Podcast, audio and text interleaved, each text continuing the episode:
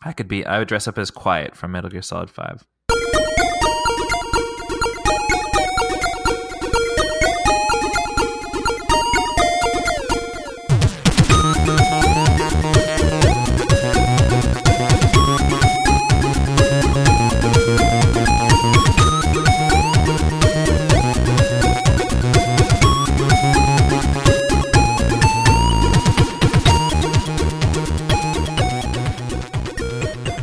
Hello, everybody, and welcome to another episode of the Geekscape Games Podcast, the number one video game podcast on the Geekscape.network. I did it. Only took 3 times. This is level 174, and this is probably our last episode because Stardew Valley is coming out for cell phones. Keeping up with tradition, I am your host, Derek, and keeping up with tradition, I am joined by one other guest today, and that is good old Jake. Jake, how you doing today? Pretty good, thanks. How are you? I'm doing pretty well. Now that we cut that intro, we did okay. We did all right. Now that that's done, it's fine. I'm we got it. Good. It's a beautiful Sunday afternoon. It's getting cold out, and really? I don't like it. Yeah, I'm not wearing socks right now, but I'm definitely like shivering slightly. Your life is really hard. I mean, I probably could have put socks. It's like an old tile floor. Oh yeah, I've seen your kitchen. Yeah, that must be cold. Yeah, I don't know. Mistakes were made. Yeah. It's supposed to get up to like 17 like next week. Yeah, it's like we're I don't know what that like is we had minutes. You know, I saw some frost the other day, but then it keeps getting sunny out. And I put the top down in my convertible, but it's too cold for that, really. Yep. I don't know, but it's worth it. I was outside yesterday in a t-shirt. It was fine. Maybe we just have better weather over on the island. Maybe. We get a lot of snow here when it snows, like way more than if I were to walk 10 minutes west.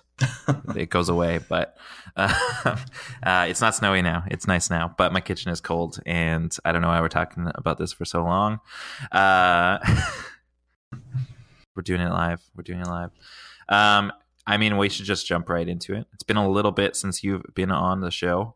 Why don't we talk about some video games? What have you been playing in the last few weeks, Jake? Spider-Man. Spider-Man? Yeah, just Spider-Man, pretty much. I think about halfway through now. I think my percentage is about 52%. Okay. It's pretty fucking cool. Like, I don't really have any problems with it. It's everything I would want in a Spider-Man game. I think it's one of my favorite games this year. Yeah, I mean, Sony hasn't really made any missteps as far as game publishing is concerned this year, and I think Spider-Man just highlights that trend is continuing. As far as like issues I'm having with it, my only real minor gripes are I feel like I should be able to jump and immediately grab onto a wall like during traversal, and that doesn't seem to be happening, and I feel like I kind of fumble with the controls. Like jump on and run along the wall rather than swinging a web? No, just like I'm standing on a balcony and I want to jump onto the wall beside me, and I jump and move towards the wall, and he just slides back down the wall. Yeah, that's fair. I feel like he should stick. Do you have to press I think if you press R2 at that point. Yeah, maybe. He will grab on. But he also might just start running up. He may just start running. I don't know. I expect him to run, so I don't think I've tried it. Sure. But aside from that, I feel like the combat's a little repetitive. You know, when you're clearing out bases, you know, you get wave after wave after wave after wave. Sure, guys. Yeah. But, I mean, you got to have content. And, mm-hmm. It's interesting because Josh and I were talking about that last week and talking about how, for instance, playing through God of War, I think I got 3/4 of the way through. And then I was like, I am over this combat. And not that the combat was great and it was fun, but it was just like I was so interested in the story, and I was like, I just don't want to do this. I just want to just let me watch the rest of the game. And I feel like I never got that same feeling with Spider-Man, even though yes, especially things like the bases. For those that haven't played the game, there's all of these. There's like Fisk construction sites, and then there are other kind of bases for later enemies in the games as well. But you kind of go in. Excuse me, I've got the hiccups.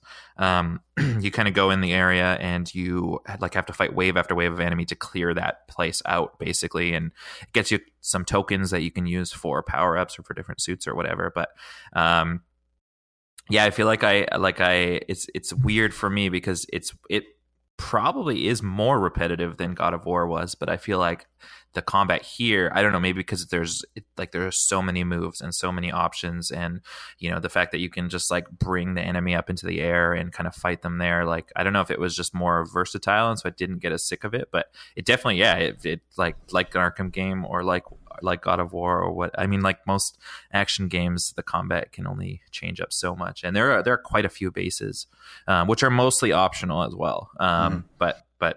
But I'm pretty close to platinuming the game, which I don't think I've ever really done aside from like a couple of Telltale games, and it's like those are one of the few things that's left. Yeah, I actually found that as I was going through the enemy waves and the bases, that like right about when I was ready to be done with it, I had one more wave and that was it, and then I could move on. But okay. I definitely find that I'm avoiding them a little bit.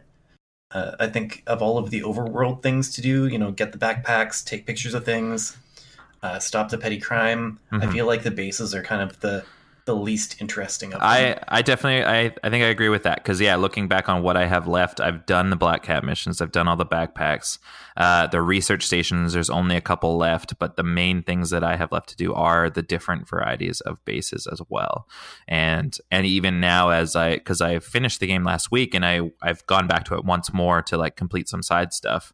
Yeah, I think I did, like I played it for like an hour or an hour and a half and did one base and didn't touch the rest of them. So yeah, maybe I am subconsciously just avoiding those as well, which means I'm just going to have to like focus on them if I do want to end up getting a platinum trophy.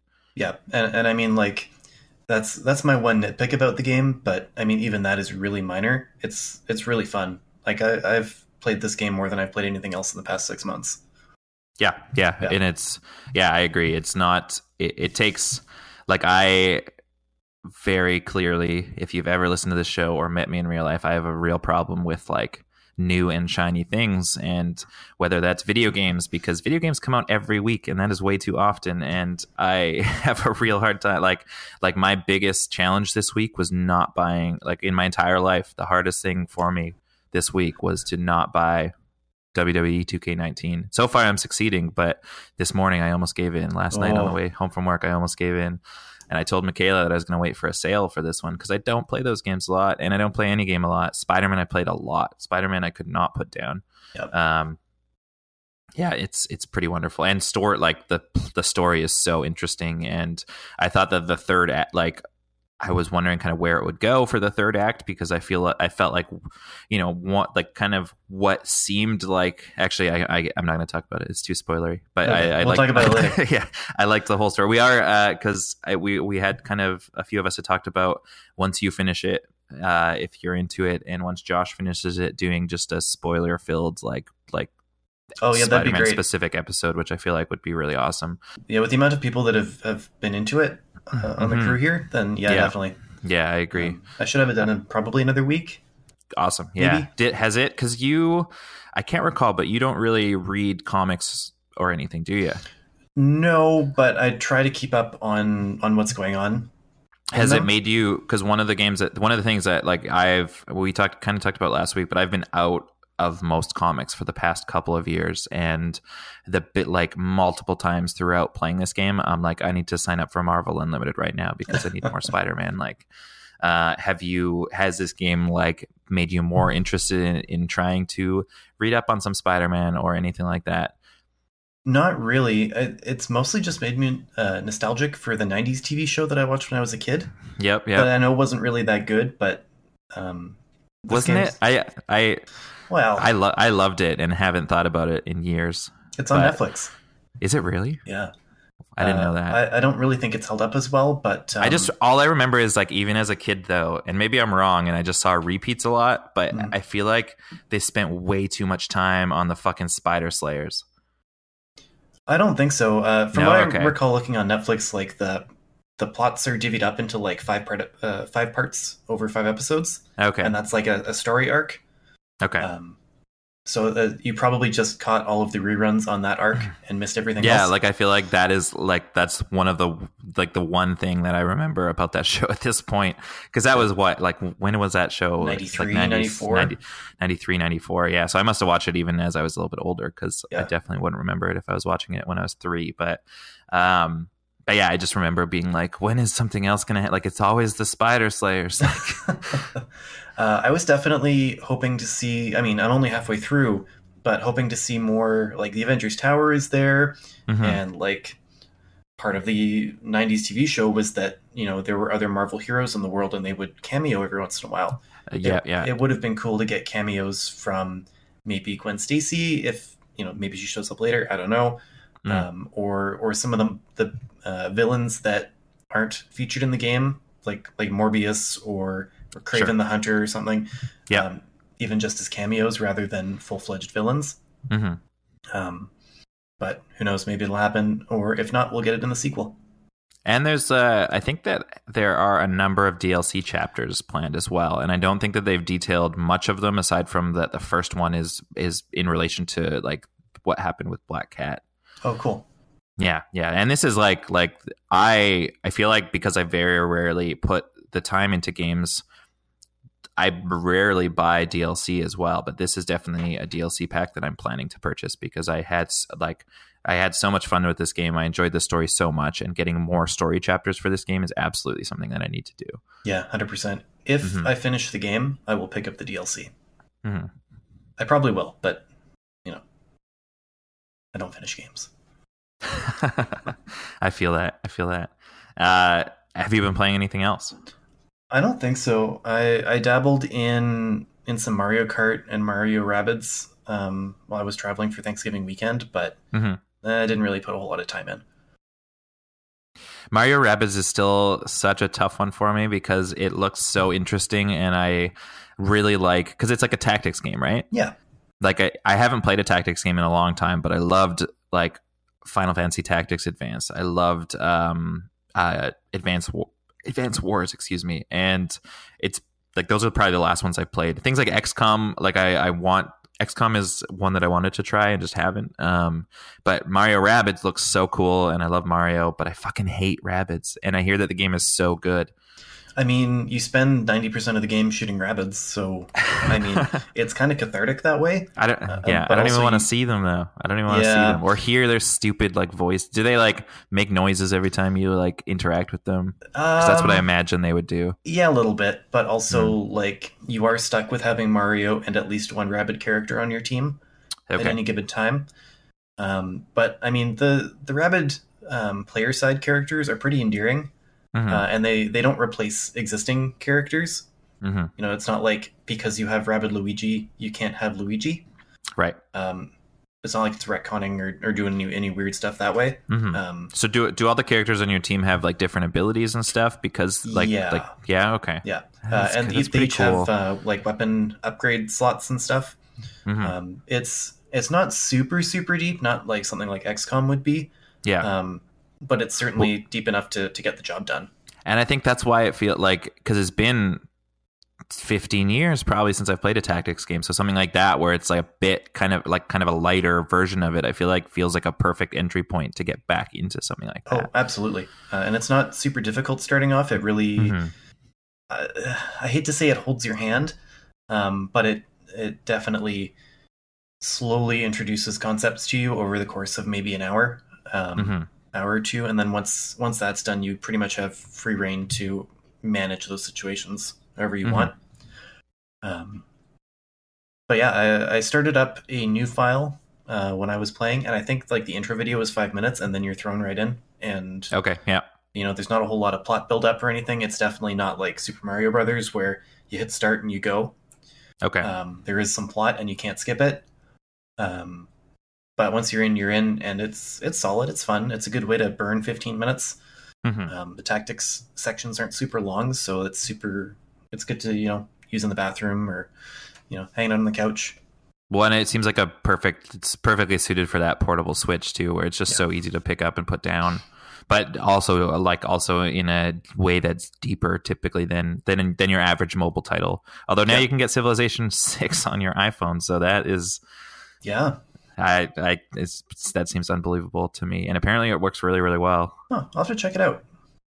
Yeah, it's like a universal purchase. It works on iPad and iPhone, and it is like the full Civilization 6. Nice. It's pretty crazy. I think there's a free demo. You can download a free demo. Ooh, free. Yeah, exactly. Mm-hmm. What have you been playing? For me, it's been a bit of a light week for me. I put a little bit of time into Spider-Man, which I don't think I need to talk about anymore because that's been the last month of this show has been me talking about Spider-Man. Also, continuing with the Elder Scrolls Legends, that game has got me hooked.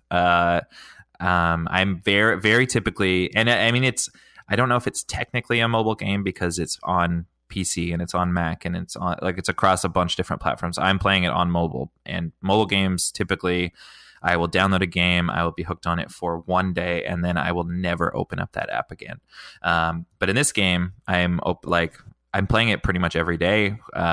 Usually a couple matches here and there. Like I'll play it on my lunch break at work. And I am definitely opening the app every day because they give you a login reward. And those login rewards include packs of cards, which normally are, you know, you spend 100 gold or 150 gold on a pack of cards, which can take a good, it's probably an hour or so of playing to earn that much gold to get a pack. And you can also earn something called an event ticket, which gets you into like a draft mode, which is probably the most fun mode that I've had. Essentially, you kind of choose a class and that determines the colors of cards you can add to your deck. And then it basically presents you with 3 cards at a time, and you select one of those cards and build your deck out of that. And there's like a versus arena, which is against other people, which I actually haven't played, but there's also like a solo arena where you have to defeat 8 computer opponents. And then that unlocks like a boss battle. And if you beat them all without losing 3 times, the prizes are really, really good. Like, you can earn a lot based on that, and then your rank goes up. So if you do it again, those opponents are harder each time. I'm super into it. I was talking last week about that they kind of released a new client, I think a couple of weeks ago now. So a new developer took over the game because the previous developer was also, they've just released or have released at some point their own digital trading card game as well. So I think it was a bit of a conflict of interest type thing there. I talked about not having experienced a lot of the bugs that a lot of people are coming across. I've experienced a couple of new ones this week. So for instance, you have like a lot of games, and especially a lot of mobile games, you get like daily quests where if you can complete these, you know, this objective, you get a pack of cards or you get some coins, or some gold or something like that. One of my quests was to do X thing, and the reward was to be a pack of Skyrim cards, which is one of the expansions for the game. So I completed the objective, and my reward was -1 packs of cards. and so luckily, yeah, I was like, what? And it was something where it was like it kind of comes up on the screen, and I'm like, is that that's a dash, right? Like it just looked different than it did before. I'm like, there's no way that's a minus. I didn't have any packs of cards at that point because, of course, you get a pack of cards. What is in that pack of cards? I want to open it right now. Yeah. So I didn't have any, but I never got the one that I was supposed to earn from that. And I definitely wonder, had I had a pack of cards in my like waiting there, would it actually have taken it away? So that was a bit annoying because I think I had. The objective that I had to get that pack was it was through a card effect that is not typically in the deck that I use. So I built a deck specifically with that type of card in mind. Played a bunch of matches to meet that objective. It was like deal X amount of damage with like this effect or whatever, and it took a while to do it, and I ended up getting no pack, so that was kind of annoying. Another one I encountered that was definitely annoying as well is there is there's a card effect called Shackle, and when you shackle a card, typically I would go and shackle an enemy card, and that means it misses its next attack. So, if an enemy puts out a really strong creature, and I don't have, maybe I don't have the means to take care of it entirely, but if I can shackle it, it's as good as not there for one more turn type thing, right? So I was fighting someone just in a casual match online and shackled a powerful creature that he put out, and then he got to attack me when he was shackled. And the it's got this chain animation, like the card is wrapped in chains. There's no way that card could possibly move, and it just fucking comes and attacks me and kills me. Oh. That was pretty annoying as well. So, it's a bit of a messy game right now. I'm still having a lot of fun with it.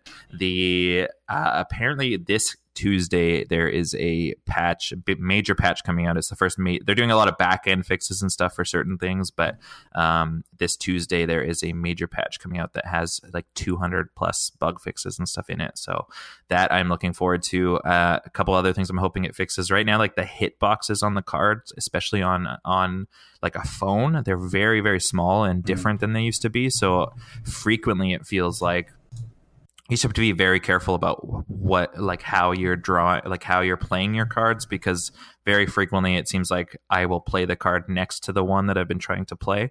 And that hasn't happened. That never happened before this update. Also with those daily login rewards, like yesterday's reward was like a mystery gift. And so in the past when those would happen, it would come up and it'd be like, oh, here's a card, or here's an event ticket, or here's a pack, or whatever. But in this case, it was like you hit the claim button and then it just goes to the main menu. So you have no idea what you actually got. So a lot of weird little messy stuff like that. But it sounds like, this is a new client. This is a new developer. It is in the worst state that it will be in. And it can only go up from here. It can only go up from here. And even with this, I'm still having fun. Because of course the iPhone does, especially now with iOS 12, it does a really good job of tracking just how much you are using your apps with the goal of making you feel bad about how much you use your phone so that you use it less. Let me just see. In the last 7 days, I have played Elder Scrolls Legends for 6 hours. So that's pretty good. Wow.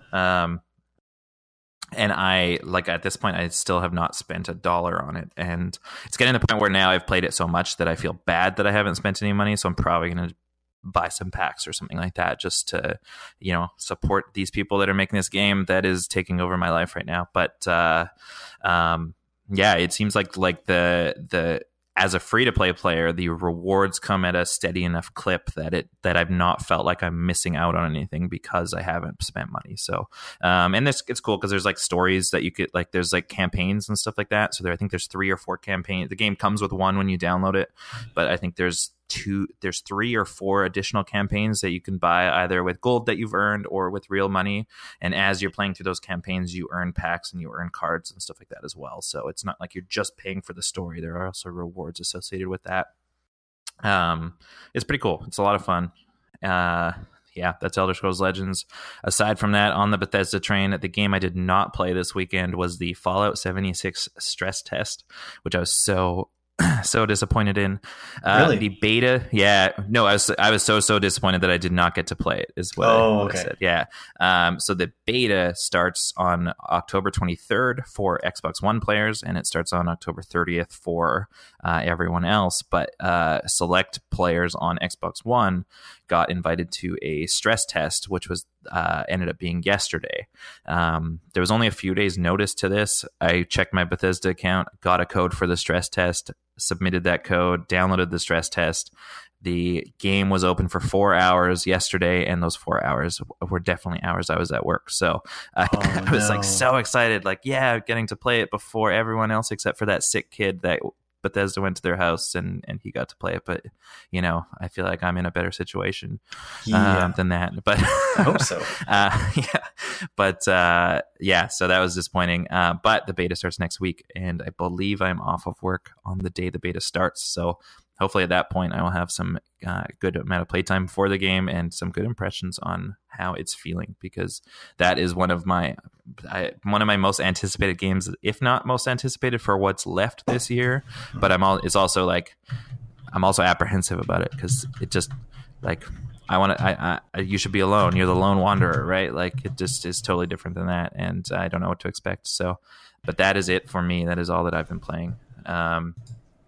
You've picked up a couple of games recently. I'm looking forward to hearing your thoughts on Forza, because you haven't played it yet, but you're currently benchmarking or will be benchmarking Forza Horizon to see how it runs on your nice PC. I'll tell you a secret. Yeah, I'm playing it right now. Oh my gosh! No, I'm just kidding. But I will definitely be giving it a shot. It looks really cool. It looks like it's going to play quite well on my PC. So maybe I'll hit you up next week and we can do some races. I think that'd be fun. Yeah. It's, and the game's a blast. I'm looking forward to hearing your thoughts on it. It's almost like I feel like there's too much content. It's overwhelming at times, which is like, it's a fucking racing game. How can there be too much content? Yeah, it doesn't even make sense. I know nothing going in except that it looks pretty. And it's almost it's like distractingly pretty. Almost, yeah. I'm not big into racing games. I'm usually pretty awful at them, but with the Xbox Game Pass, I don't have to spend money on it. Wow. Yeah, that's how I feel. I love Xbox Game Pass because for just $9.99 a month, Microsoft, give us money, please. Yeah, right. And actually, it's only $9.99 a month if you are not up on the deals, because I did not pay that much, and I have several years' worth of Game Pass queued up right now. So nice. By the time I have to pay for it, it'll probably be way more expensive than that, because they'll probably add so much to it. Yeah, I ended up actually picking up Sea of Thieves straight up, and Mike gifted me State of Decay. Oh, nice. So aside from Forza, I don't really have a good reason to have Game Pass as a PC user. Right. So I just picked it up to check out Forza. So I'll give it, the month and play through it. Totally. And then I can just cancel my Game Pass and come back to it if I feel like that's a game I want to play. And I love that as well. It's like I love that as well as even if there's one game I'm interested in, like I feel like most people don't play a game for longer than a month-long period, right? And so the fact that you could pay $10 instead of $100 Canadian and like experience all the time you want with that game is unreal. That's part of why I loved, like, I'm a big fan of EA Access, and most of that is because like before a new EA game comes out, you get that 10-hour free trial, and that is longer than I play most games for. So it saves me money because here's $30 a year, EA, I'm going to play this trial and then never play the game again, and it's fucking perfect. Now, is that 10 hours from when you first start the game or 10 hours of playtime? 10 hours of playtime. You have to, so because of course, when you like close a game, I don't know if it still does it, but earlier in the life cycle of the Xbox and EA Access, it was like if you hit the home button, the game is still technically suspended, so it's still kind of playing. So you'd need to remember to quit the game. But there's a few games like that are smaller games, like shorter games that would have shorter trials, but most of them like are that full 10 hours, and it's pretty unreal. Like I played all of Battlefield 1 that I ever played was during that trial. And then of course, like, new games come out, and then 6 to 10 months after the game releases, it goes into the EA Access vault, and that means you can just download it and play it as if you own it, as long as you're a subscriber at that point too. So it's a really, really good value. And I mean, at this point, there's the entire Mass Effect series. There's like so many Need for Speed games, all the Dragon Age games. Like Skate 3 is on there. Like there's so much. There's almost something for everybody there. Totally, yeah. Every battle, almost every Battlefield game, like there's, and the Mirror's Edge series. There's so much, and really interesting. Like that service was super limited when it launched, and it's the same price today as it was like 4 years ago when it came out, which is pretty unbelievable, especially coming from a company like EA. Yeah, that means I have to give EA my money though, but less money than you would give them if you chose to buy one single EA game. Yeah, I guess, but it's EA. Yeah. Speaking of EA, I think that is a good time to move on to some news. News is that, so I think it's like an anniversary of Command & Conquer coming up. So it's the upcoming 25th anniversary of Command & Conquer. And so on the Command & Conquer subreddit, a guy named Jim Vessella, who's a producer at Electronic Arts, so he noted that he joined for Command & Conquer 3 and for Red Alert 3. He was also a lead producer on Kane's Wrath. But he has essentially noted, we've heard you loud and clear in regards to Command & Conquer Rivals, that's not out yet, is it? I don't think so, but I mean, after the backlash, I'd be surprised if it ever came out. Oh, it's gonna come out. I thought it looked fun. Like, it looks fun. It doesn't look like a Command and Conquer game, but it looks like a fun mobile game. That is one of those games that I will download it. I will play it nonstop for an entire day, and then I will never open it again. But that day will be really fun. Anyways, 25th anniversary is coming up. He has basically said that they are we're exploring some ideas in regards to remastering the classic PC games, and have already have the ball rolling on our first effort to celebrate the upcoming 25th anniversary. So that was pretty cool. I thought there's just no like that. There's no details aside from that, but basically like, hey, we know you want more Command and Conquer. We know you love the old Command and Conquer. We're going to work on remastering it. And he basically kind of just opened up a forum as to like, please let us know your thoughts, because we want to hear what you want to see, what you don't want to see. Of course, the top post is please no microtransactions. And Jim Vessella commented on that very post. He said, thanks for the post. We will not be adding any microtransactions to a Command and Conquer remaster. It's pretty cool. I have not been like, I've not played a lot of the series aside from, I think I played Red Alert 2 when it came out, and loved Red Alert 2. And I played, there was one where you were like a single troop, right? And you were Renegade, I think. And I played that one. Yeah, I played that one. PS2 era? Yeah, I think I played that one, and it obviously didn't really feel like a Command and Conquer game. Mm-hmm. But I think that's pretty cool. I would like remastering something like Red Alert 2, like that would be unbelievable. I would definitely try to play that. Absolutely. Yeah. Jim actually sent this out apparently to like some of the Command and Conquer fan sites, and I think he hit up 3 or 4 different subreddits as well. Oh, really? Yeah. So I think he hit Our Games and some of the larger CNC fan sites. So he's definitely looking for actual feedback rather than just doing out like a press release. Totally. Yeah. Yeah. Which is nice to see. It's worth knowing anyway. Yeah, and that's what it felt like too, especially in regards to like at no point was he like, this is what we're remastering, this is what we're re-releasing. It was just like, hey, we know you want more, and we're working on something. Please tell us what you want, is what it felt like. So I thought that was pretty cool. And of course, between the lines, you're hearing, buy these games and we'll give you more PC Command and Conquer. Yeah, yeah, right. We'll give you new content. Come on. Yeah, I think that's a good point. Yeah. Yeah. Have you played much of Command and Conquer? I had a pirated copy of Red Alert, the first one, way back in the day, and I put a lot of hours into it. I don't think I ever beat it, but I was like 6. Man, you pirated early. I mean, I had older friends, and, you know, family members and stuff. But I have some really fond memories of playing that, and I think I played it up through... I think I only played Red Alert from the Red Alert series, but I also checked out Tiberian Sun, I think. And then I kind of checked out after that. But I remember hearing some cool things about Red Alert 3 with George Takei and the actors and stuff that they got. Right. That looked like a lot of fun. Yeah. Yeah, that's a good point. Yeah, I would be down for some more of that. But I won't have any time because...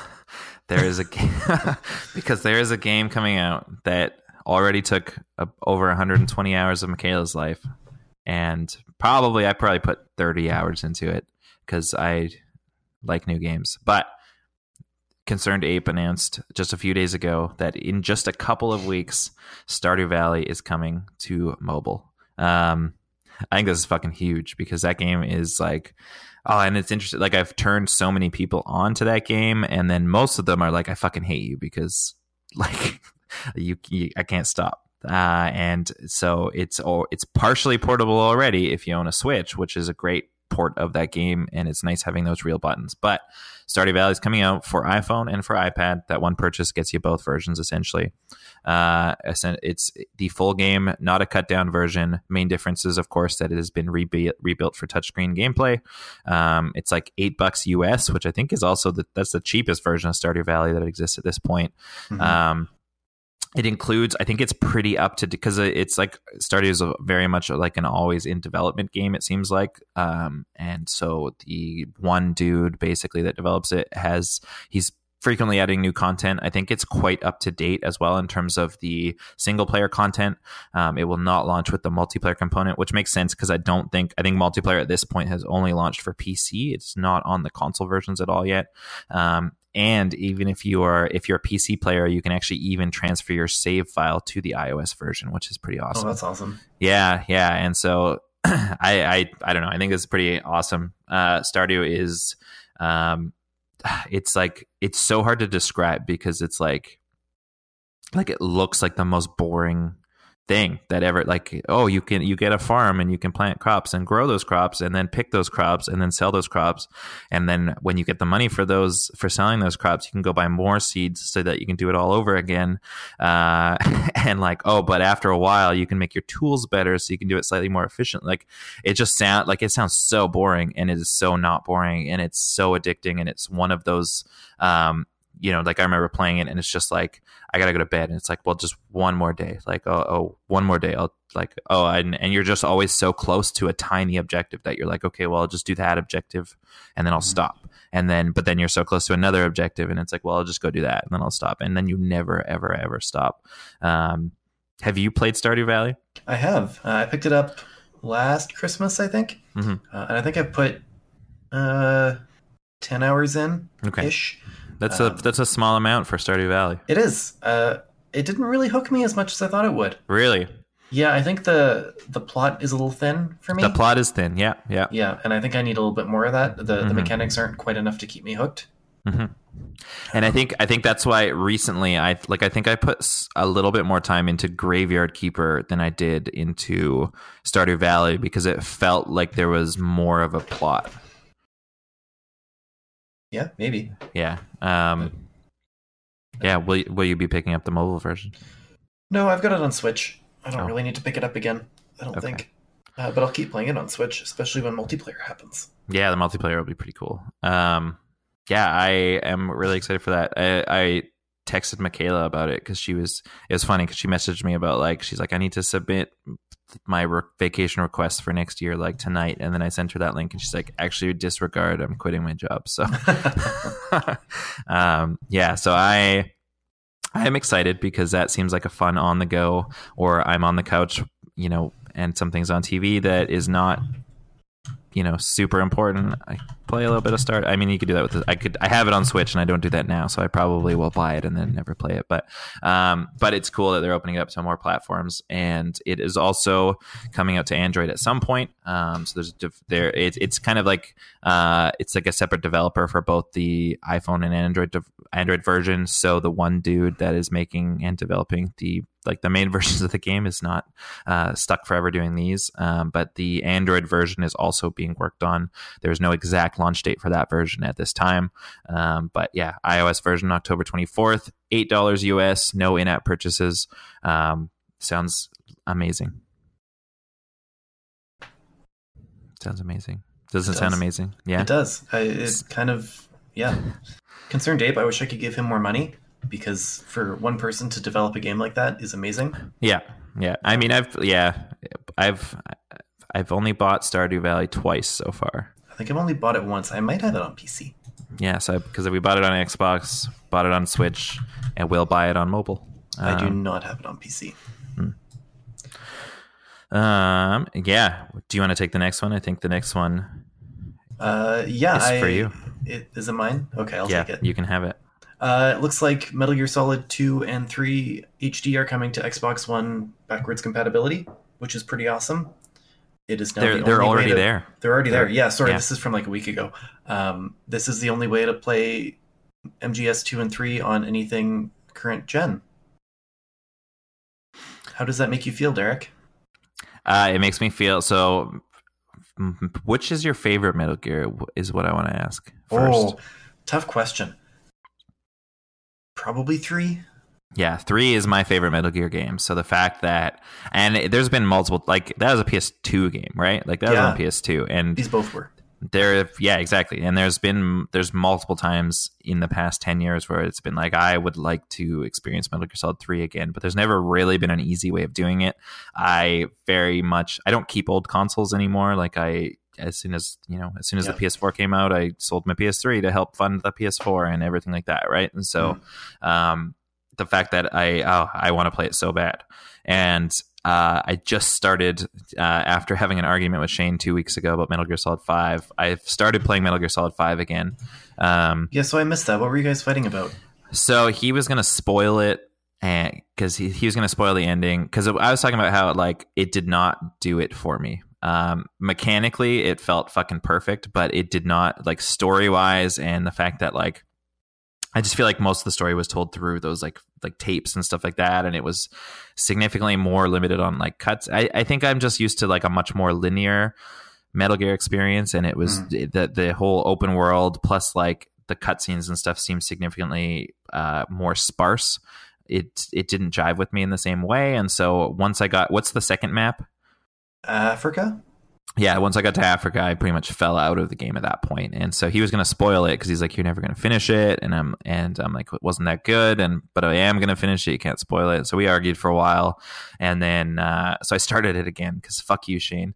And I finished the prologue. The prologue is amazing. The prologue is on, and I remember playing the prologue in 2015 when it came out, and just being like, "Oh, this is going to be the best thing." And then it opens up, and I'm like, "What do I do? Yeah, well, where do I go?" Where's the next cutscene? That's about where I fell off to, was Africa. And which is crazy because that is a series where before that I like absorbed everything that I could. Like I used to buy the Metal Gear Solid comic books. Like I loved Metal Gear Acid on the PSP. Like you did. Yeah, like I would a remaster of Metal Gear Acid. I would pay. Just name like full price. I will give you full price money for Metal Gear Acid remake. But Metal Gear Solid 5 did not really do it for me. And the fact that I could now go and play Metal Gear Solid 3 again just sounds fantastic. That is my favorite one. Mm-hmm. Metal Gear Solid 2 as well. I definitely have a there's a place in my heart for that one, and I would love to play that again. And they're both so far removed from having been able to play them in the a decade or almost two. When did Metal Gear Solid 2 come out? Was it 2001? Yeah, maybe early 2002. Okay, I mean, in any case, that's almost 20 years ago, and like I played it pretty much right when it came out, and I don't think I played it again. Because when Substance came out, I mostly just played skateboarding. But that's fair. But yeah, I would. I'm gonna buy these. I probably won't finish Metal Gear Solid 5 because I'll go play 2 and 3 again first before trying.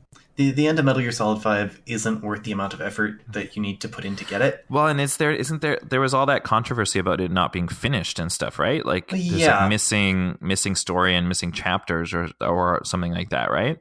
Yeah, and we're never going to get to see that. It's our phantom pain. Yeah. But I'm super excited to play 2 and 3. If I had an Xbox anyway. I just got the title.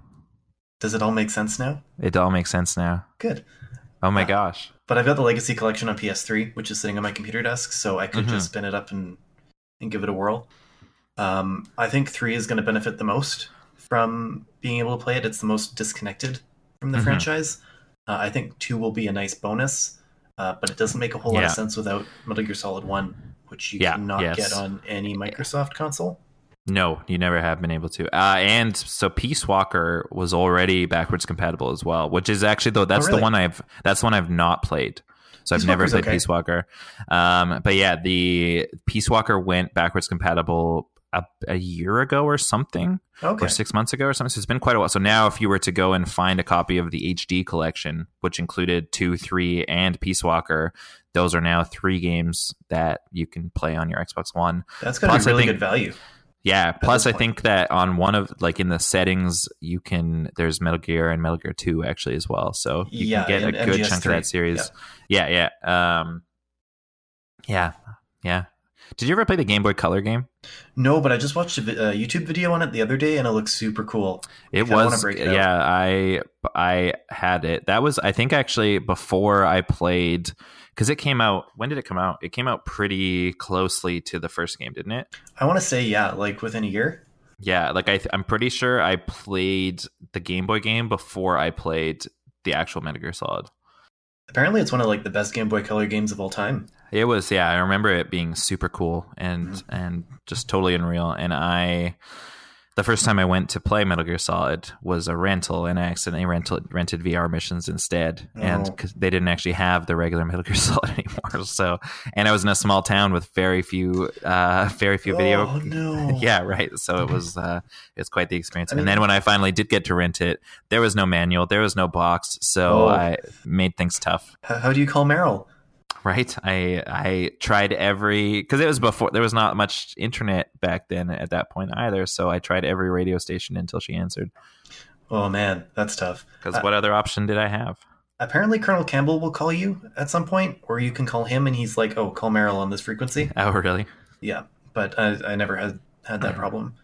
I'm hoping, because the last time Konami did backwards compatibility for a legacy game like this was with Zone of the Enders last year. Mm-hmm. They backwards compatible the HD collection, and then this year we got Zone of the Enders 2 for PS4.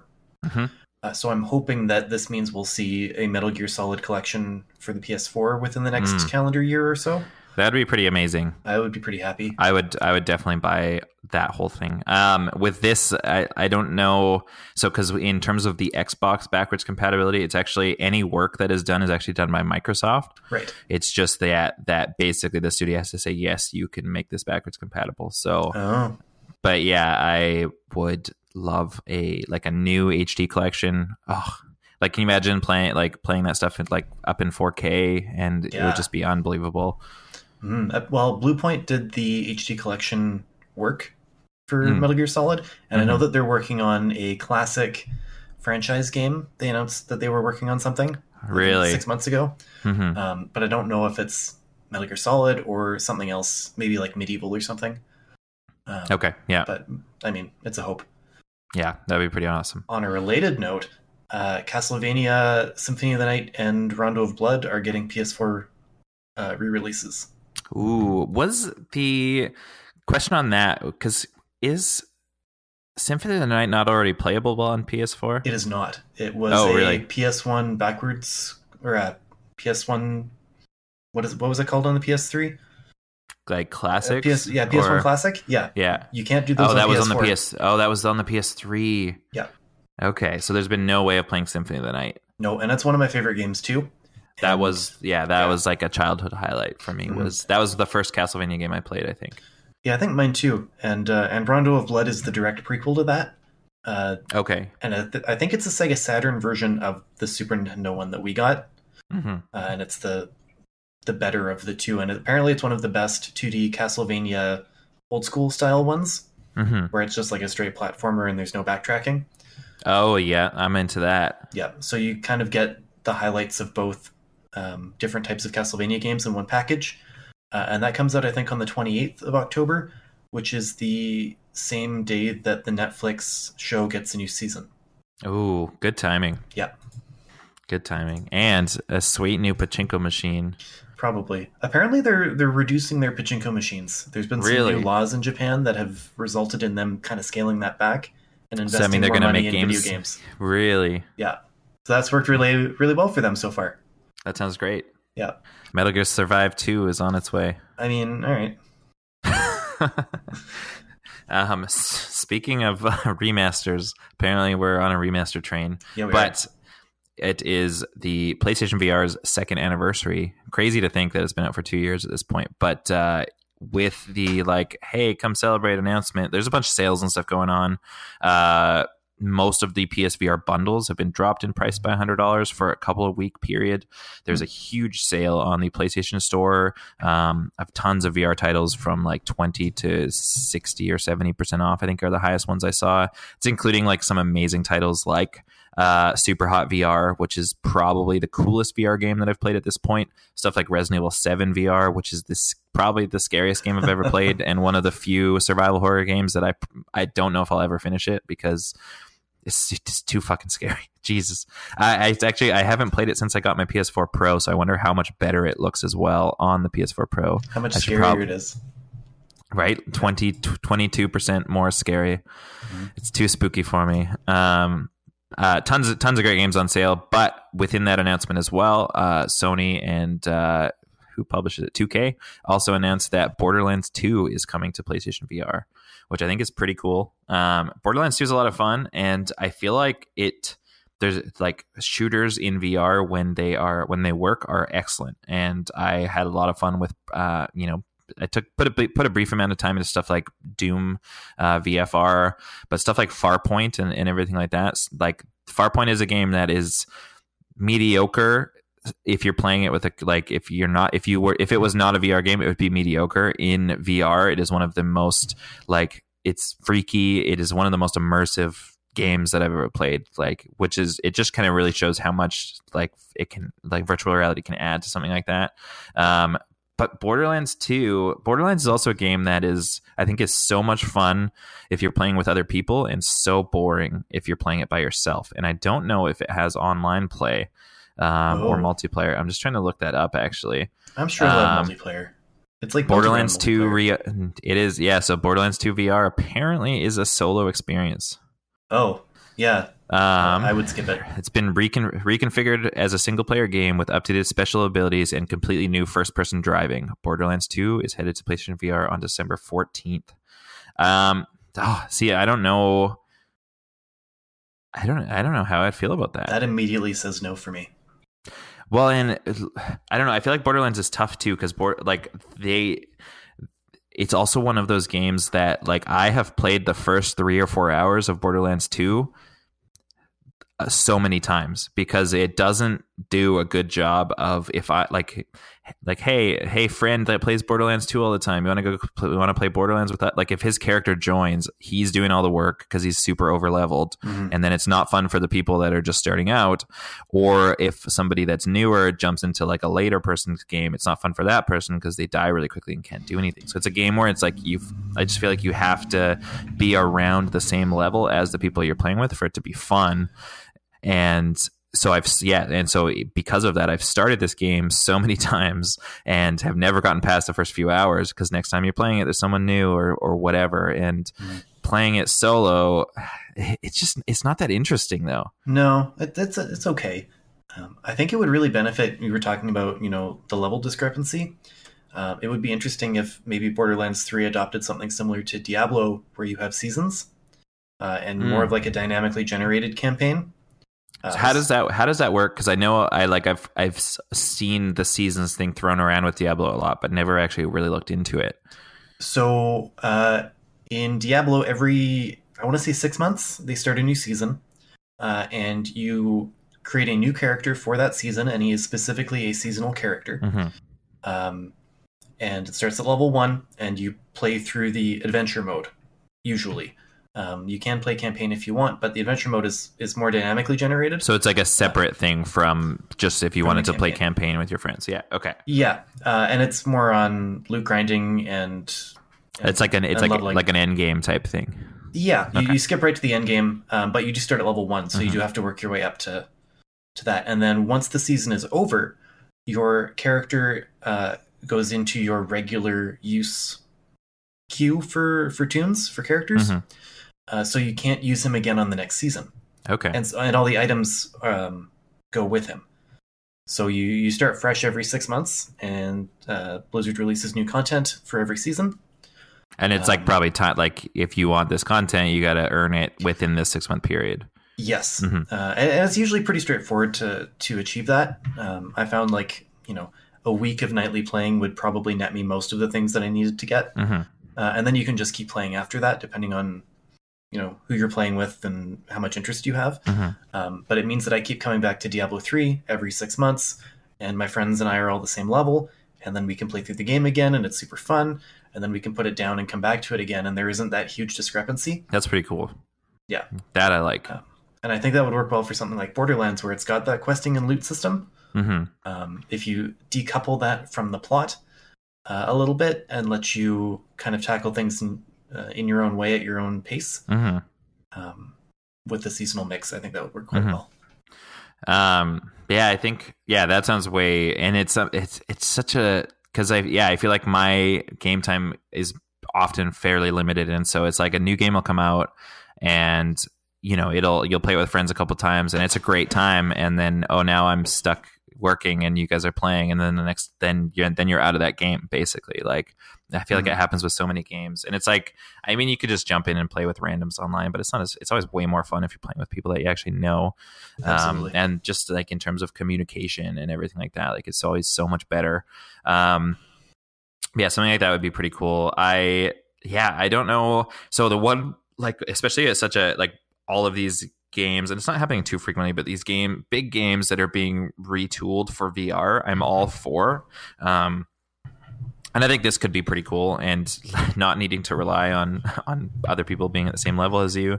I mean, that's a plus for the solo experience thing, but the couple times I've tried Borderlands alone, it's not been that interesting. But in VR, maybe it would be. But my, like, one request for these games, and it's maybe it's too tough because a lot of stuff has to be totally reworked, but it's like, you know, with Skyrim VR, I love. Skyrim VR is so interesting. It's the coolest and most fun version of Skyrim that I've played. And just the fact that, like, you can be wandering around this gigantic world and then, like, just getting distracted by, like, looking at like the constellations, or looking at the, like, the Northern Lights type thing. Like, all of that is something that you would never do if you weren't, like, actually actively looking around with your actual head around this environment. But it's also something where you don't always want to play those games in VR.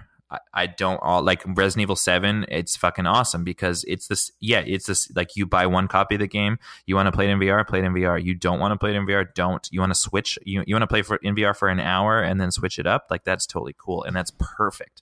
And in games like this Borderlands 2 and like in Skyrim VR, I'm paying another $100 for this new version of Skyrim, but I have to start the game again because the saves, like, aren't compatible, and I can't play it in, like, I can't play it just on my TV. Like, it has to be in VR. And a game like that is like VR can be, like, kind of like at long periods, it can be pretty tiring and stuff like that. And especially for something long like Skyrim. I exactly. Can't imagine playing 100 hours into Skyrim VR. No, exactly. But, like, having the option to, like, today I want to play in VR. Great. Today I don't. Great. Like, having that option, I think, is huge and would lead to those games doing a lot better.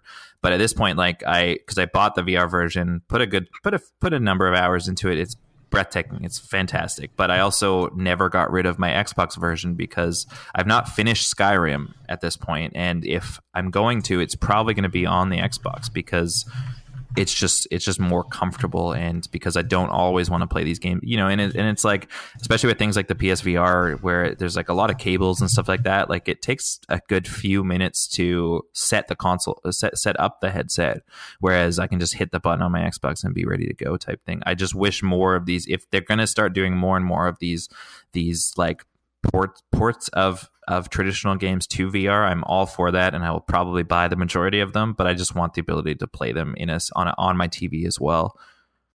Yeah, there's a time commitment there, and we don't always have that kind of time. And it's especially, like, I feel like games like Skyrim and stuff as well is like, they work in small chunks too, because you have the power to save the game whenever you want. So it's like, if I have 20 or 30 minutes, that's great. I can jump in, I can run around a bit, maybe start a mission, and then I can hit save and I can go away. Whereas, like, the time to set up and to tear down your PlayStation VR headset, like, it's not worth it at that point. No. Yeah. On the other hand, you've already given them your money, so yeah. Multiple times, and I'll do it multiple times more, I'm sure. Yeah. Skyrim on phones. What? Yep. I mean, you're getting the next best thing. Elder Scrolls Blades. Yeah. I am excited for that. I hope it launches soon. I could see it coming out for, like, November. Yeah, I think they said this year. It was supposed to be this year. I mean, they're running out of time. So yeah, it'll probably be November. Speaking of running out of time, Valve is also running out of time because the Artifact beta is set for October, and they've communicated 0 times about it, and October's halfway done. So give us something. They'll get there. Don't worry. Give us something. I mean, maybe it's Valve October, which means it could be during 2018. I mean, but they also set a hard launch date of the game a while ago, and that's November 28th. So yeah, I don't think they said which October. So I mean, didn't they also promise to release episode 3? Well, my understanding of the whole episode thing is that we could get smaller games more frequently. How's that going? very poorly. It's going terribly. But they did say they're making. They said they're making. Yeah, Jesus, right? They did. Valve did say they're committed to releasing more frequent games, and starting with a trading card game is a bold move. But that trading card game is a blast, and I can't wait to sink too much money into it. I mean, in any case, moving on. A couple PSAs I think are noteworthy. Are you got to make some room on your console because pretty much everyone's buying Red Dead Redemption 2 when it comes out next week or the following week, but the install size is 88 gigabytes. As far as I know, that's without any kind of patches or anything like that. Not that I'm sure if there will be a day one patch, but 88 gigs. That, of course, is a lot of things like 4K assets and everything like that. So this game looks unbelievable. It will be beautiful, but it will take up a lot of space on your Xbox or on your PS4. So good idea to delete some old crap and make sure you've got the room for it now. Also, for PS4 users, there is apparently some sort of malicious message that is being sent to a lot of PlayStation 4 consoles that essentially locks the console up. And so basically you receive a message probably from someone you don't know, controller and your sound stops working, resetting the console. It's just going to get a continuous error loop essentially, because apparently it's not just if you open the message, it's having the notification of the message there is enough to cause this crash. So some users are doing factory resets to get rid of the message. But also if you were to delete the message, if you do get a message like that, you can delete it in the PlayStation mobile app and it should work after that essentially. Well, that's good to know. It's like one of those like weird JavaScript things that seems to pop up on a certain platform every once in a while. So hopefully they tackle that soon. But in the meantime, I wonder if you could use that to inject code. Ooh, new jailbreak coming. Yep. But also if you can also, I mean, if you don't care about receiving messages from randoms online, you can set your messages to friends only. And then unless you have a friend who's a real dick, you should be safe. Yeah. That's awful. That is rough. I can't imagine like playing a game of Rocket League or Fortnite or something. And like what if you kill someone and then they're pissed and they send you that message? Yep. Oh, that'd be rough. Dick move. Fucking kids. Fucking adults. Yeah, that's true. What else? Diablo 3 crossplay is a thing, and then it wasn't a thing. All I'm getting is a stern maybe. A week ago or so, Business Insider reported that Diablo 3 crossplay would be a question of when, not if, says Blizzard. I don't know if you guys reported on this last week.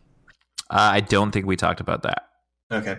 And then like yesterday, a Blizzard rep told DualShockers that they don't have any plans to implement cross-platform play for Diablo. For one, I am going to wait until after BlizzCon in November before I start making any decisions on buying Diablo 3. Because who knows? Yeah, I would. I love that the floodgates for this kind of thing have been broken open. And I hope that Sony continues to allow things because it still seems a little bit up in the air in regards to what they will and won't allow right now. It seems like they've only committed to Fortnite, but are exploring other things. It's going to be an amazing day where you can just go to a store and buy a game on whatever platform you want. And not worry about if you'll be able to play it with your friends. Oh, it'd be so amazing.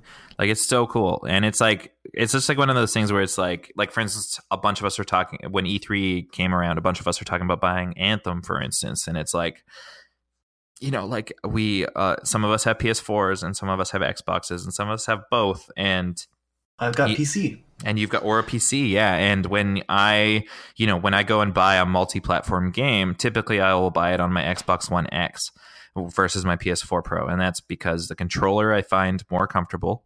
And I also find that the Xbox One X is more powerful than the PS4 Pro. So it's like probably going to look a bit better type thing, right? And so, but then it feels like the majority of people will buy it on the PS4. And then, so am I... You know, and then I'm locked out. But then it's like, do I even play it online that much? It's a tough thing, and to not have to worry about that would be amazing. Even if it's only for like third-party games, like that's sure, fine. Yeah. And it's like, and I feel like it seems like both. And as far as I know, how it's working with Nintendo and with Microsoft at this point is it's just like the consoles are open to it. The game, the developers just have to build that functionality in, and then it just works, and it's so cool. I remember hearing back in the day that Rocket League and Fortnite was essentially just like a switch in the code to turn on allowing communication between those networks. Mm-hmm. At least with those code bases, anyway. Mm-hmm. So I feel like once these guys have, you know, the okay from the manufacturer to do it, it should be a pretty quick process once you get through testing. Hopefully. Yeah. It seems like, yeah. Well, and it's like, and I like the way that a lot of like the way that both PUBG and Fortnite have done it, for instance, as well, where you do have PC versions of these games. And obviously those PC players have some advantages in terms of competitive play. And so the fact that you can opt in or opt out to playing with those players specifically is pretty cool, I think. Mm-hmm. And Microsoft's allowing keyboard and mouse on the Xbox, I think. So, I mean, even then, if you want, you can use those peripherals. Yeah. No, it seems like things are finally starting to open up a lot, and that is good for all of us. Mm-hmm. Then I can buy it on whatever console I want, and then have to make up excuses as to why I won't play it online with you. There you go. Instead of like, oh, I got it on the wrong console. Sorry. Speaking of playing online. I want to play some more Sea of Thieves at some point soon. It's been too long. Yeah, it has. I'd like to get back in and check out. I've not played Forsaken Shores at all, and it looks super cool. Mm-hmm. I think we ran one game after the Skeleton Cruise. Oh yeah, update. Yeah. And it was just us in our galleon, and we ran into a skeleton ship, and it killed us in like 5 seconds. It was really terrifying. It was so scary. It just like popped out of the ocean like 20 feet to our left, and then just hammered us, and then we died. No way. Yeah, that's pretty cool. It was scary as fuck. And I feel like looking back on like my favorite gaming moments this year, like top of that list is when we had to fight that megalodon. Yeah, that was just like it took like almost an hour, and just all of the like us and all of these random people like working together and communicating through this thing, and like it was just such a cool experience that I've not felt in a game in a long time. Yep. Yeah. Before or since. Yeah. What else? On the Diablo train, there are rumors that the Blizzard store has a new Diablo t-shirt that says Diablo Reign of Terror on it, which may be the title of a new game, or could be the new Netflix show, or what have you. I forgot about the Netflix show. Yeah, there were rumors about that. I don't think anything got confirmed. But no, I don't think anything has been confirmed. Mm-hmm. And I kind of feel like announcing Diablo 4 right after announcing Diablo 3 on the Switch would kind of cut into sales for that. So this may be specifically for the new show, and then maybe just announcing that there is a Diablo 4 project generically in the works for down the road. Mm-hmm. Might be a good way to do it. It's hard to say. Trading card game. I feel like Blizzard already has enough of those. But why not one more? Because I'd like actual Diablo, please. What if it's a Diablo expansion for World of Warcraft? For Hearthstone. You know what? That would probably be okay. Have they put any like even Easter eggy like cards that are have anything to do with like later or other Blizzard games? Have they done that? I don't know. I feel like somebody would have said something and I would have, you know, picked up on it, but I haven't heard anything. Yeah, I feel like Hearthstone is very cornered in its own little world. Yeah, so it's all Warcraft themed, right? It's all Warcraft. Yeah. You said you've never played Hearthstone? Not once. Like, not even tried it? Why not? I don't know. It's free, right? It is free. Yeah. No, I played Heroes of the Storm once or twice, but never really got into Hearthstone. The only thing it costs is your life. My life. I don't have an iPad. You can play it on your phone now and your computer. I could. And it just syncs your progress. But if you're going to choose a free-to-play card game, you should choose Elder Scrolls Legends. But maybe wait till after Tuesday. Okay. And then the only other piece of news I have is that Bandai Namco unveiled a collector's edition for Ace Combat 7, which I'm super excited for. I don't know if I'm willing to spend that kind of money. I think you should. I already bought the digital deluxe version, so I don't really know if I need to double dip. Refund it and get this collector's edition. I already downloaded the theme, so it won't let me. But I might pick up the PC version then. So what is in this collector's edition? A whole bunch of stuff. So it's got an art book, a new edition of the Ace Combat art book called Aces at War that has never seen English print before. Ooh. Has been kind of like this ethereal thing from Japan that the fandom has kind of been clamoring for a while. And it talks a lot about like the politics and the behind the scenes in-world content. The collector's edition is called the Strange Reel edition, and that's Strange Reel is kind of the fandom name for the Ace Combat world because it doesn't follow like regular geography or politics. Yeah. Right, it's got its own countries and land masses and technology and stuff.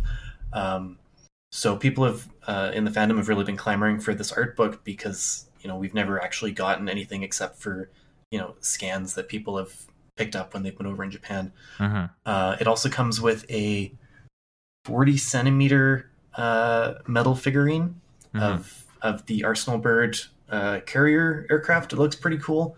I don't know where I would put it in my house. And it also comes with some patches and the season pass.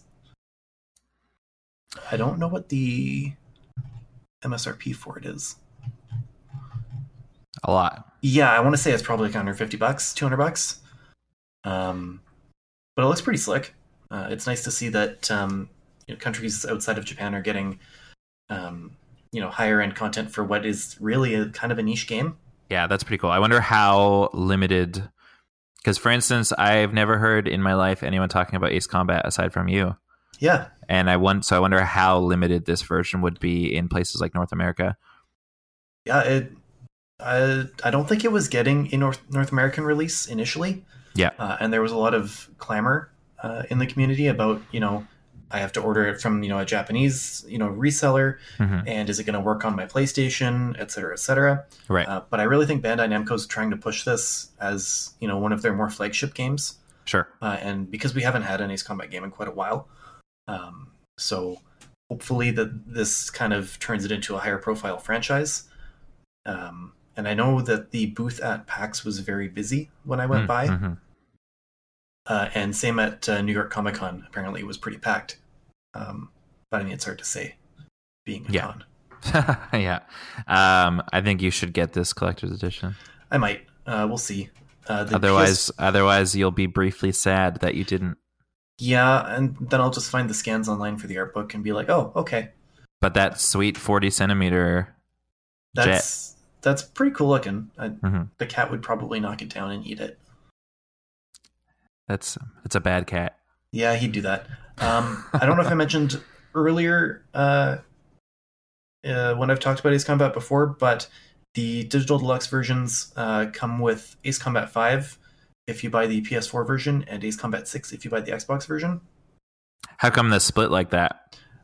Because Ace Combat 5 was PS2 only. And Ace Combat 6 was Xbox 360 only. Oh, okay. So it's backwards compatible. That's pretty cool. Yeah, and the only way to get Ace Combat 5 is to get the digital deluxe version. Apparently, it will not be appearing on the store otherwise. Oh, interesting. And do you get that, like, if you pre-ordered that now, do you get that early so you can get all Ace Combatted up? Or is it like... They haven't announced it. Okay. I imagine it will probably be release date, which is kind of unfortunate. Because then why are you going to play that when you're going to play the new one? All the nostalgia, I guess. I don't know. But either way, they don't emulate very well. So it's going to be kind of nice to be able to play through it and not have to worry about configuring emulators or breaking the PS2 out again. Right, yep. And it'll give me a chance to play Ace Combat 6 because I don't have it on the Xbox. Yeah, that's cool. Yeah. When does that come out? Is it just January, right? Yeah, January 18th, I think. Yeah. But it was because that was it was moved. It was supposed to be this year, right? Yeah. Yeah. I like at the bottom of this article that I posted from trueachievements.com, it says, Bandai Namco will be hoping this edition flies off the shelves when it comes out. It's like, oh. Ah, oh, good one. Yeah. And with that, I think that is it for news this week. Was there anything else news related? I don't think so. I really wasn't keeping breaking news. New games on the horizon. Okay, mission objective for this week. It's almost Halloween. I feel like the next few weeks probably have some spooky themed mission objectives. In any case, it's almost Halloween. Have you ever dressed up for Halloween as a video game character? Who was it? And if you had to do it now, who would you dress up as? Do you want me to start? Sure. Yeah, please. I don't think I have. My brother dressed up as Link for many years because that was always his favorite franchise. And if I were to dress up as somebody, it's hard to say. I feel like with my beard now, I could probably pull off a good MGS3 snake if I dropped a couple pounds. But I can't really think of anything solid. Oh, good one. What about you? I don't believe that I ever have. I got kicked out of Halloween pretty early. Yeah. You know, I think I was like 9 or 10, and my parents were like, "No more Halloween." So I didn't really dress up again until I was a full-grown adult, and have not dressed up as a video game character. If I had to do it now, I feel like I would probably just not show up, so I wouldn't dress up at all. But if I had to, yeah, right. If I had to, that's a good question. I feel like I'd want to do something like weird and cool. Like a car from Rocket League, or like, I don't know. I could be an Elder Scrolls Legend card and have trouble getting through anything because it's be a big giant rectangle. I did gravitate towards something Metal Gear Solid related as well, just because it's, I don't know. I feel like probably decently easy to do, and like is one of my favorite franchises. I would dress up as Quiet from Metal Gear Solid V. Yeah, you would. That's me. That's it. That's me. That's you. Yep. I also need to drop a few pounds to be able to rock that rock that outfit. You got 2 weeks? I've got 2 weeks. Yeah, I've got 2 weeks. How quickly does liposuction work? I feel like you could pull it off. Do it. We'll talk. Okay. And with that has been episode 174 of the Geekscape Games Podcast. Jake, where can we find you? At Jake Skelcher on, I think, every social platform. Google Plus? No, not anymore. They killed it. Bumble? Maybe. Snuggler? I don't know what that is. Yes. Oh. You just said every platform, so I'm just trying to break it down. Yeah. All the good ones. So Snuggler. Yes. Okay. Snuggler. So it's like Tinder, but just for snuggling. Oh. Yeah. I mean, maybe. I'll look into it. Yeah. Friendster. I don't need any more friends. No. I don't even talk to the ones I have. Yeah, you don't. No. And I am at D. With that awkward exchange, I'm at D. Cranervelt. And I am Captain K17 on gaming platforms. Don't at me. And we'll see you all next week. Bye. You want to play some Forza? I just actually waved like someone could see me. You're listening to the Geekscape Network. Saved my soul.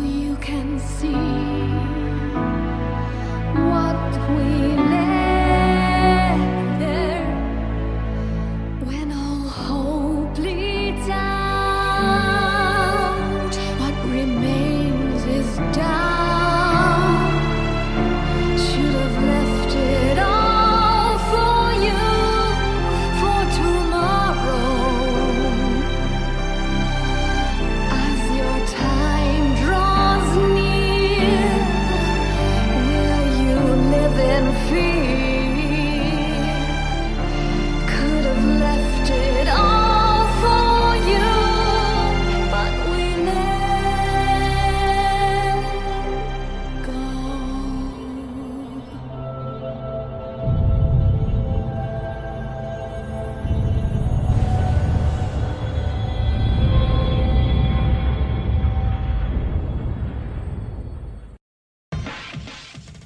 Hey, Toxic here. And Meridon, too. We're the hosts of the Overleague podcast. Are you a fan of Overwatch League or just a fan of Overwatch in general? Well, if you are, we break down matches and all other Overwatch happenings, and we won't judge your main. Tune in every other Tuesday to the Overleague on Geekscape, wherever you get your podcasts.